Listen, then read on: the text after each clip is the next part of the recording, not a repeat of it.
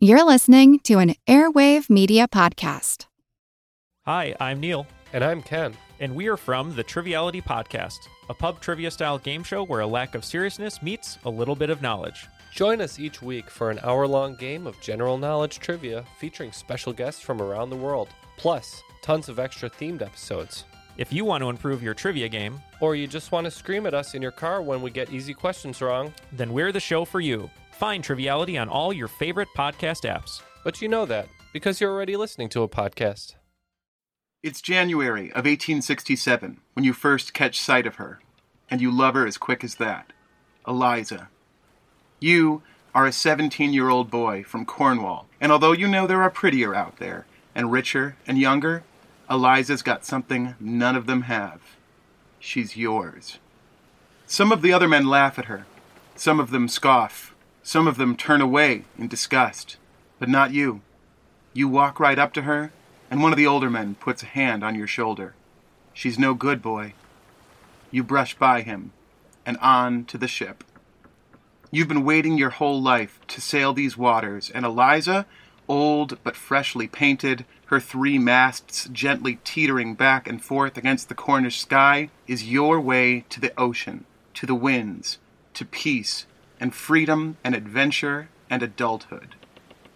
On deck, you can barely contain your excitement, and in that, you are thoroughly alone.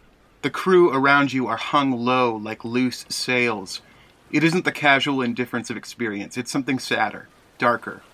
And it's the same on shore. You notice when you run to the side to wave elatedly at the people watching from the docks.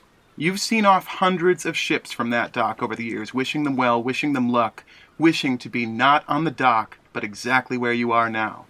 But the folks looking back at you are quiet, still, and somber. You see one older man with a big bushy beard shake his head slowly and then drop it to his chin. The Eliza shoves off with you at her topsail, working the line. There is a commotion on deck. The bosun tells the captain that one of the men, Larry, is not on board. Larry, who only fifteen minutes ago had put his hand on your shoulder.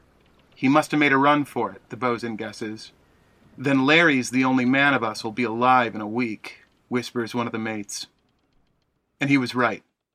The Eliza set off on Friday, January 3rd. By Sunday, she'd be lost, with all hands. And no one but you, not the crew, nor the captain, nor the ship's owner, nor the people looking on solemnly from the dock that day, expected anything else. This is The Constant, a history of getting things wrong. I'm Mark Chrisler. Today's episode Shipwreckless.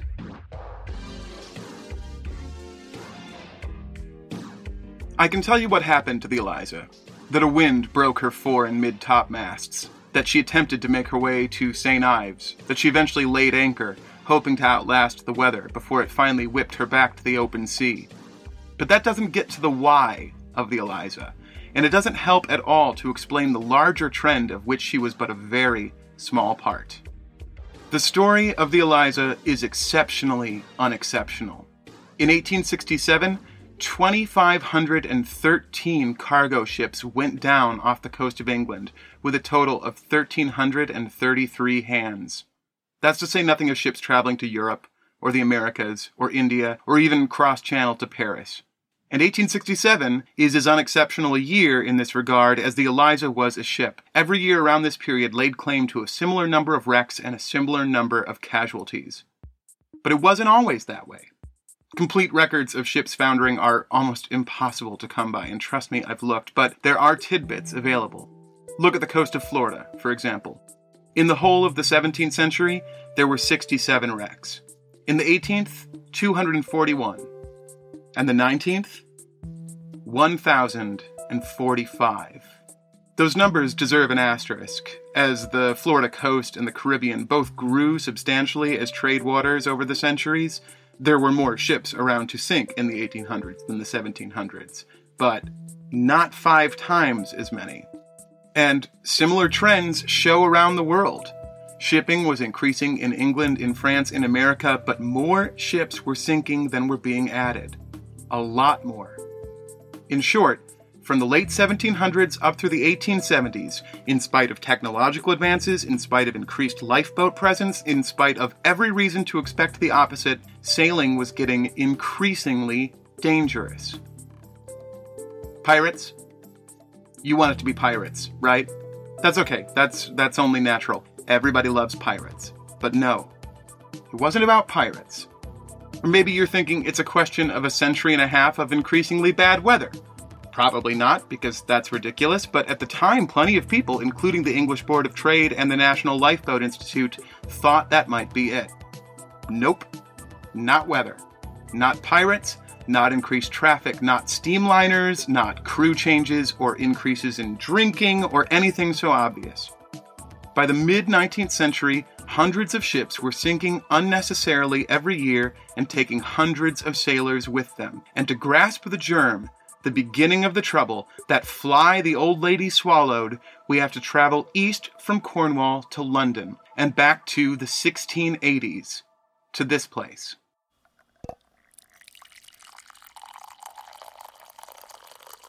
A coffee shop. In 1688, there are around 80 coffee shops in London, but only one of them is of interest to us the one on Tower Street, owned by George Lloyd. In some ways, coffee houses of the 17th and 18th centuries were the same as they are today, which is that they were just as much places to hang out for hours and hours as they were places to actually, like, drink coffee. But instead of being populated by freeloading teenagers and deluded would be novelists, the old coffee houses of London were meeting spots for various tradesmen, politicians, and merchants. Mostly merchants who would do their business, take meetings, eavesdrop, all on the public grounds of the coffee shops. So, if you were the owner of a coffee shop, your success depended as much on what information people could get there as how good the bean juice was. And that, it seems, was the genius of George Lloyd. There wasn't much written about the quality of his coffee, no ads run featuring his brewing or roasting expertise. In 1692, he moved his shop to Lombard Street, where all the big boys of the coffee world played, and began to dominate them all, entirely through his reputation of being well informed and savvy at all things business. Instead of running ads in newspapers, he started printing his own newspaper, a two page broadsheet called Lloyd's News that came out twice a week. A typical edition covered a broad range of subjects in brief news from the legislature, international headlines, rewards for lost dogs. Lloyd's News was shut down after a few short years. Press freedom in 17th century England was less than robust, but in that short run time, you can see the trend forming. More and more of the print gets taken up by international news, trade, and ports. Over the course of its short life, Lloyd's News increasingly focused on all things related to one thing shipping. And the same trend held for Lloyd's Coffee House.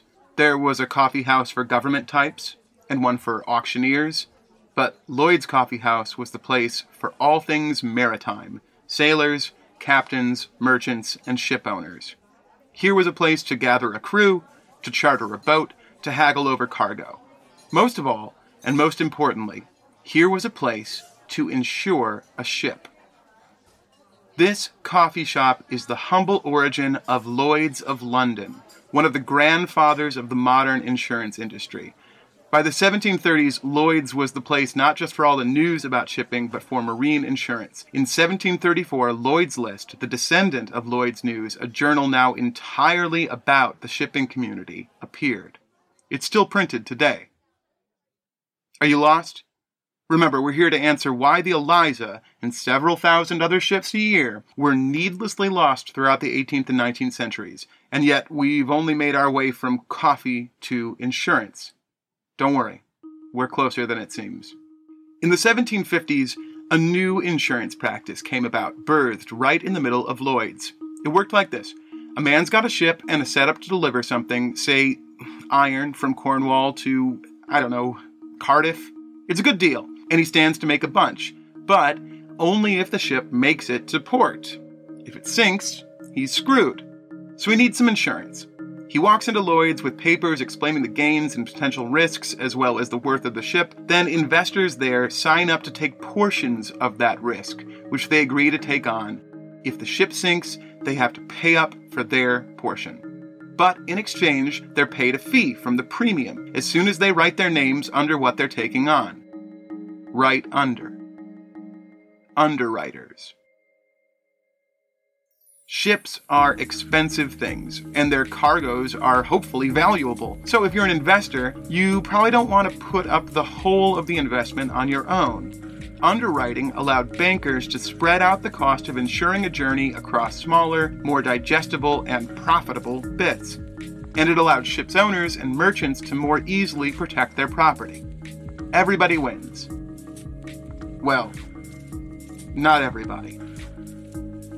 It's in this former coffee shop that the fate of you, you 17 year old overeager sailor from Cornwall, you, and your fellow mates and the Eliza herself were sealed on a sheet of paper underwritten by some motley gang of investors and bankers. I should note that there was no 17 year old overeager sailor. Or uh, maybe there was, but if so, it's a coincidence. He's a device. The Eliza, though, was a real ship, and though some of the finer details are taken from similar sinkings, the thrust of her story is, in the main, accurate. And while I'm at it, noting this thing and that thing like so, maybe I should also note that this wasn't the first time the Eliza sank.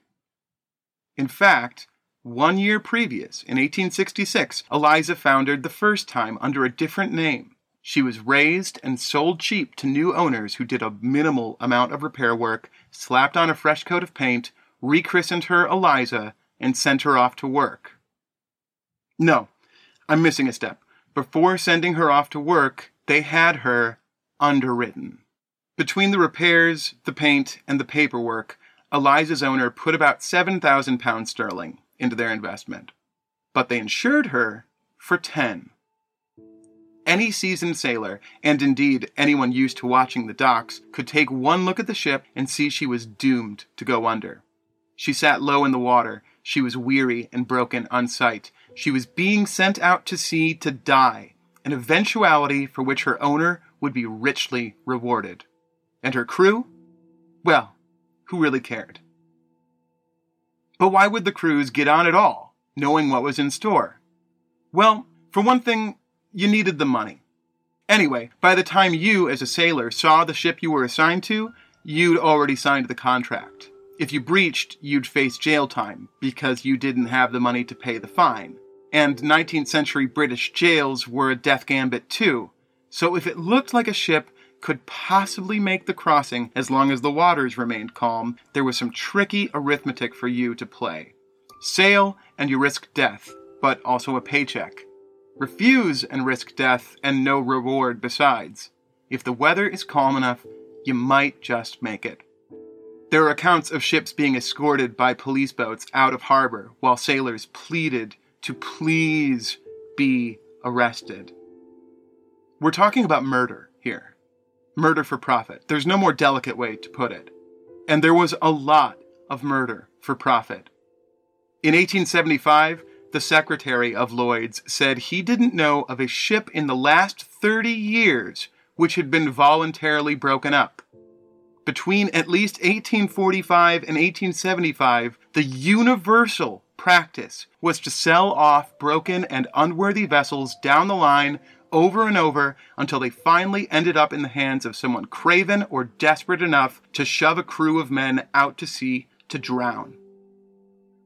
The sailors and coastal communities had a name for this coffin ships. The coffin ships, though, were only the most conspicuous and despicable tip of a much larger problem. Maybe you're already asking yourself, why would the underwriters go along with this? Because not only was this murder, but insurance fraud to boot. And fine, so the sailors didn't have the power to stand up to the owners and captains, but why not the bankers and underwriters? Well, let's go back to the Eliza and take a look. She sinks in 1866, is raised, sold, passingly repaired, repainted, rechristened, and then her owner goes out to an insurance broker to get a policy. First, the owner asks for £12,500, and the broker talks him down to an even 10, still 3000 more than he's paid for her. Then, the broker takes that policy to Lloyd's of London, the old coffee shop which is now England's biggest and practically its only marine insurance headquarters. Inside Lloyd's is a long, long room full of long, long tables and offices which the broker can pass the policy down. So, he's out to get 10 grand of underwriting, and the offer goes from one investor to the next. Some pass on it, while others agree to take on some small amount of the total policy. By the time it gets through the process, Eliza's insurance policy may have 50, even 100 underwriters, most of whom are in for only 50 or 100 pounds each which means that when the Eliza goes down, no one individual person is on the hook for more than a bit of chump change. And just as an individual signs or passes on that policy, another comes down the line. Underwriters typically signed on for 20, 30, 50, even 100 policies every day. That each policy was underwritten by so many insurers, and each insurer underwrote so many policies, made for a perfect storm of inaction an underwriter didn't have time to investigate the ship or the owner he was insuring because he had to insure so many a day. And if something happened to one, he was out so little money that there was no way to justify a costly investigation to make sure he hadn't been defrauded. Moreover, each individual underwriter was but a solitary person, probably fairly well off, but just a person. Meanwhile, the ships were owned by large freight firms or tremendously wealthy individuals who had every reason to fight any investigation down to their eye teeth and all the means to do so. And we're talking about shipwrecks here. How is someone supposed to go out and determine there was something fishy going on when the very thing they're investigating is literally fishy now? The boat is sunk, the crew is dead. How is an underwriter to prove his case? In contrast, the ship's owners can defend themselves by saying the other underwriters paid up, so what's this guy up to? And hey, the hypothetical underwriter already took the premium. He already said the ship was good to go. What does it mean if, after a ship is lost, he says, no, it was a fraud? It means that he didn't do his due diligence in the first place, because, as we know, he couldn't, or that he's trying to get stingy. On top of all of that, the underwriter has an active disincentive against challenging claims the broker. The broker who brought the policy in gets paid on commission, so he's got no skin in the game other than to keep things going smoothly. And if an underwriter got a reputation for holding up claims, even if there was fraud that everybody could agree upon, was someone to pass over the next time you brought some money in, which of course would be later that day, and then again a little later, and again and again. Challenging claims was a good way for an underwriter to lose their entire business.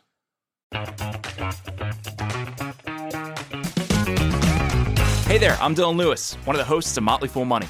Each weekday on Motley Fool Money, we talk through the business news you need to know and the stories moving stocks on Wall Street.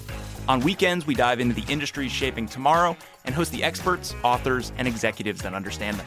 Tune in for insights, a long term perspective on investing, and of course, stock ideas. Plenty of them. To quote a listener, it pays to listen. Check us out and subscribe wherever you listen to podcasts. Want to learn how you can make smarter decisions with your money? Well, I've got the podcast for you. I'm Sean Pyles, and I host NerdWallet's Smart Money Podcast. On our show, we help listeners like you make the most of your finances – I sit down with NerdWallet's team of nerds, personal finance experts in credit cards, banking, investing, and more. We answer your real-world money questions and break down the latest personal finance news. The nerds will give you the clarity you need by cutting through the clutter and misinformation in today's world of personal finance. We don't promote get-rich-quick schemes or hype unrealistic side hustles. Instead, we offer practical knowledge that you can apply in your everyday life. You'll learn about strategies to help you build your wealth, invest wisely, shop for financial products, and plan for major life events. And you'll walk away with the confidence you need to ensure that your money is always working as hard as you are. So turn to the nerds to answer your real world money questions and get insights that can help you make the smartest financial decisions for your life. Listen to NerdWallet's Smart Money Podcast wherever you get your podcasts. What we're looking at here is one of the earliest examples of what we now call a moral hazard. That is, a system which passes and diffuses risk such that it encourages greater exposure to risk and fraud. In the 1870s and before, very few people had a sense that economic systems could adversely affect behavior. Everyone was an individual. Free to do what they should, and the free market should have kept everyone doing good by themselves and others, and any deviations should have been punished and righted by that marketplace. But that isn't what happened. And while the coffin ships were the most striking example of the problem, they weren't the brunt. The bigger issue of the underwriting business was not the sanctuary and playground it gave for sociopathic murderers, it was the more subtle ways it pushed otherwise decent folk into taking things only a bit too far. Shipping freight was always a business that existed on a knife's edge. You wanted to move enough cargo on a ship that the charter would be profitable. But the more weight you put on the boat, the lower in the water it sat, the greater the risk there was of it sinking. And a sunk ship was a big loss, not only of the cargo, but of a very expensive bit of property, the ship itself. But in the 19th century, the equation of how much risk versus reward a shipper was willing to put on shifted, even if only slightly, because the risk no longer belonged to the shipper. Both the ship and the cargo were insured on someone else's dime, so why not try to load a bit more on? And since you're now paying insurance premiums, you have to put more stuff on board to keep your profits afloat. Coffin ships were one thing, one deeply despicable thing, but overloading was a far more common threat. In 1876, the Board of Trade noted 856 merchant ships wrecked within 10 miles of shore in conditions not much worse than a stiff breeze. If you made your life on the English coast as a sailor, or family to a sailor, or neighbor to a sailor, or at a business that in any way depended on the sailors, you knew this. You knew what to look for rotted wood painted over, a hull slung deep in the water, freight gathered loosely on deck. You knew what it looked like when a ship was loaded to kill. But you didn't necessarily understand the specifics of how and why this was being allowed, let alone encouraged. And if you didn't have that close relationship with the sea, if you didn't live in a port or make your living on the ocean, you had no clue anything was amiss at all. Until Samuel Plimsoll came along. Samuel Plimsoll wasn't anybody special. He'd been a successful brewery manager, which had made him pretty well off, and he'd been an unsuccessful coal merchant, which had made him pretty much destitute.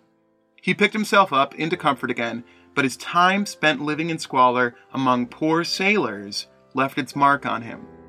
Plimsoll was in the fairly unique position of seeing what was happening at the ports and seeing what was happening at Lloyd's. But what made his position more unique was that he gave a shit. And boy, did he. He was elected to Parliament for Derby on a campaign to reform the shipping industry. Once seated in the House, he laid out for his fellow MPs exactly what was happening and how many English sailors' lives were on the line. And he showed them his plan to make things better. 1 give the Board of Trade power to inspect ships for seaworthiness. 2. Draw on the outside of each ship a mark indicating the point at which it is sitting too low in the water to operate safely, and make it illegal to embark without clearing the mark. And 3. Limit the amount a ship's voyage can be insured to by 75% of its value, thus keeping some incentivizing risk on the owner's head. Then he explained that with these reforms, he believed the evidence showed they could save thousands or tens of thousands of lives. And he went further. He noted that there were no regulations on what sailors could be fed, which led to spoiled and rotten food being thrown away to them. He shed light on the practice of constructing ships with devils, nails with proper brass heads that concealed the true length of rusted, breaking iron beneath. He explained that there were no legal standards for how a ship must be built, which led to conniving shipwrights taking advantage of ship owners who didn't care anyway because they were insured by blinded underwriters. Parliament reacted with indifference and suspicion. They refused to believe that any of this could be happening, and even if it were, the market should work it out. And even if the market weren't, they said that government meddling in business would only make the problems worse, would only stifle freedom, would only create laziness and complacency. Maybe it was important that many MPs were ship owners themselves, or that many more of them were in the pocket of the shipping industry. Burdensome regulations will drive freight out of business. The companies won't be able to afford it. Parliament stonewalled Plimsoll for five years, so Plimsoll took his case to the people. In 1872, he published a book entitled Our Seamen, outlining his case and buttressed with letters, tables, statistics, and testimonies from here to kingdom come. He told the people of England that their government was unwilling and unable to take the steps necessary to remedy this great wrong, and that it was up to them to save the lives and fortunes of their fellow countrymen. Our seamen flew off the shelves. It was a public sensation. In 1873, with public protests at a fever pitch, Parliament agreed to enact a commission looking into the claims and causes suggested by Plimsoll. In 1875, the commission came back, affirming Plimsoll's argument and suggesting a bill be voted upon. But on the Parliament floor, Prime Minister Benjamin Disraeli announced he was dropping the bill. Plimsoll flew into a rage. He screamed at his fellow MPs. He called them villains. He ran up to Disraeli and shook his fist right in his face. Disraeli moved to reprimand Plimsoll, but the public was with him. They wanted action, and they weren't going away. So in 1876, English Parliament brought and passed the Merchant Shipping Act, giving inspection power to the Board of Trade and requiring all ships to bear a load mark showing when they are laden too deep for safe travel. That mark has since been adopted internationally by nearly every government and marine agency in the world. You can see it on the prow of each merchant ship sailing every lake, river, and ocean. A circle with a line through it commonly called the Plimsoll Line. Within a scant few years, the number of wrecks plummeted, and the number of drowned sailors along with it. Plimsoll and the people of England rose together against moneyed interests, corrupt government, and entrenched market forces and made the world a better, safer place. Go ahead. Draw the parallels. To Ralph Nader, who took a very similar case to the car industry, which said nothing could be done, that the government should not, could not legislate to make cars safer. Ralph Nader, who took the problem to the American people and got us speed limits and seat belts. Or to the subprime mortgage crisis, where free market incentives drove troves of bankers, realtors, and stockbrokers to nosedive the global economy. Or, look, I don't want to get into a habit of speaking on current affairs. I really don't. I think the lessons of history are best served up without commentary. But as I'm working on this episode, there are a group of teenagers out there speaking to the people. A group of teenagers who just days ago witnessed friends and peers and teachers gunned down in their school and who snapped up as the adults of America have consistently failed to do. To point and scream and keen and shout as Plimsoll did, here is the problem. It is not a natural problem, and it need not be a permanent problem if we, the people, can sustain ourselves to the effort of rectifying it. When those screams go out, when people call villain on the powers that be, the powers that be will always shrug, predictably. They will say, as they did to Plimsoll, that there is no problem.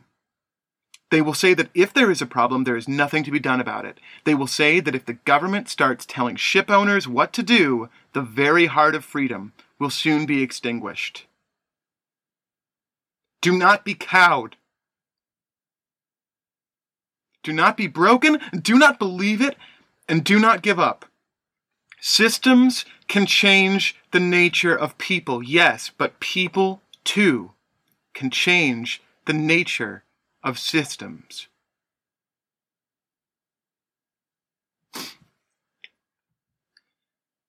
From Chicago, Illinois, where last year 625 people were killed by gun violence. This has been the constant.